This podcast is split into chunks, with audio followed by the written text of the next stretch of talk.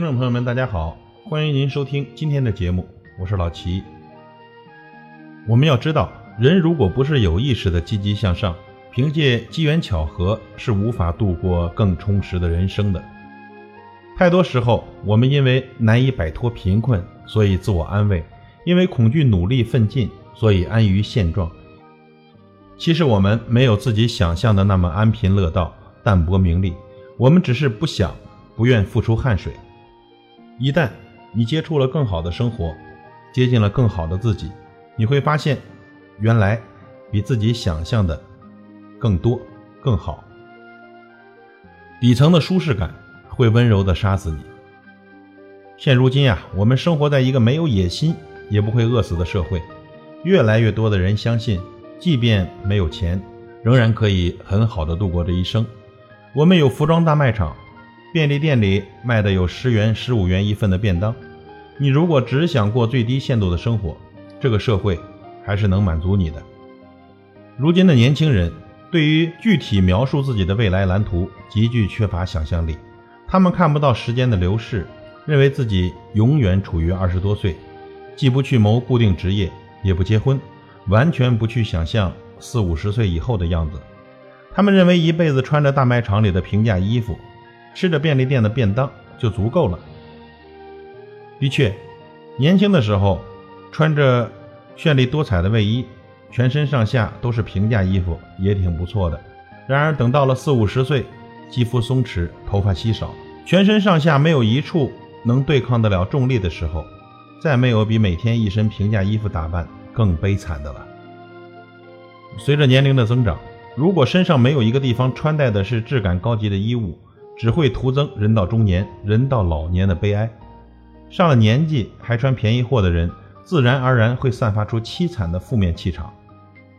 现在有很多年轻人根本无法想象自己有可能会变成模样寒酸的中老年人。年轻时和父母同住，受他们的照顾当然没问题，可不能完全考虑不到父母总有一天也要靠养老金度日，总有一天也会离开我们。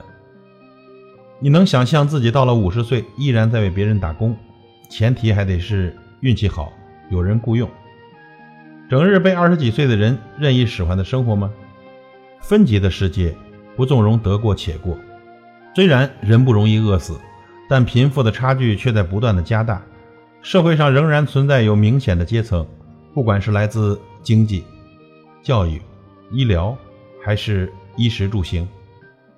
分级制度在飞机的座席上体现得淋漓尽致。当然，我年轻的时候也只知道经济舱，只从经济舱的入口登过机。有时经济舱的座位比较靠前，只能从隔帘的缝隙里才能略略地窥见商务舱的情形。不过我开始乘坐商务舱以后，因为要从飞机的前方入口登机，所以只有穿过前面的头等舱才能抵达商务舱的位置。这么一来，我就见识到了原来还有这样一个更高级的世界。于是我开始期望着有朝一日自己也能坐坐头等舱。一辈子只乘坐经济舱的人绝对没有机会见识到头等舱的座位，但只要乘坐一次商务舱，哪怕不情愿，也会亲眼看到头等舱的世界。人的生活方式也一样，不努力追求更高的目标，就无法见识更广阔的世界。金钱很重要，人生的选项越多越好。过去老人常说，贫穷会让人消极，这太可悲了。事实不正是如此吗？我指的并不是用于奢侈浪费的金钱。就算没必要住高级酒店，但是当你想去某一个国家，即使路途遥远，也要亲眼见识一下某件国宝的时候，这时金钱就是必不可少的。再比如说，当你决定亲自踏上威尼斯的圣马可广场去感受一次的时候，或者到阿姆斯特丹的美术馆亲眼欣赏威米尔的画作的时候，能不能立即行动就取决于你有没有钱和时间，而这一问题又关系到你的生活方式。生活中总会有一些这样的言论，比如人生不应该被金钱左右了，金钱实际上没有任何价值等等。然而啊，从来也没有一个人发掘出了真正意义上足以取代金钱的东西。所有人都把这句话挂在嘴边，却没有任何人从内心认同这句话。当心身边那些声称金钱罪大恶极的人，他们呢，多半是在自我催眠。那些成功的人是什么样的呢？答案是他们始终铭记自己被赋予的时间是有限的，20几岁的拼搏，结果会反映到30几岁的人生，30几岁的努力和40几岁时的充实感是成正比的。其实你离想要的生活只差一个野心。我们除了投资自己，让自己变得丰富有趣，请你务必保持对生活的野心。拥有野心，无懈的努力，这与阅读很相似。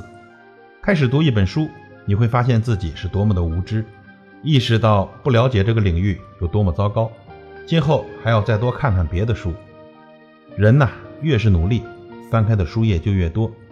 相反呢，完全不读书的人连读什么书好都不知道。确定自己的人生想以什么方式度过之后，就咬紧牙关去努力吧。如果把野心当作登山，开始尝试攀登的话，就能明白距离山顶是多么遥远。凭借自己的力量拼命攀登到一个地方后，向下俯视美妙绝伦的风景，体会到满足感和幸福感之后，你就会希望欣赏到更美的景色，获得更大的满足，从而为体味更多的幸福而不断地向上攀登。要知道，人如果不是有意识的积极向上，凭借机缘巧合是无法度过更充实的人生的，哪怕只是一点点。试着朝向高于自己能力的目标去努力，你会发现可选之路增多了，人生也更为广阔了。朋友，你不是没机会，只是差一个野心。感谢您的收听，我是老齐，再会。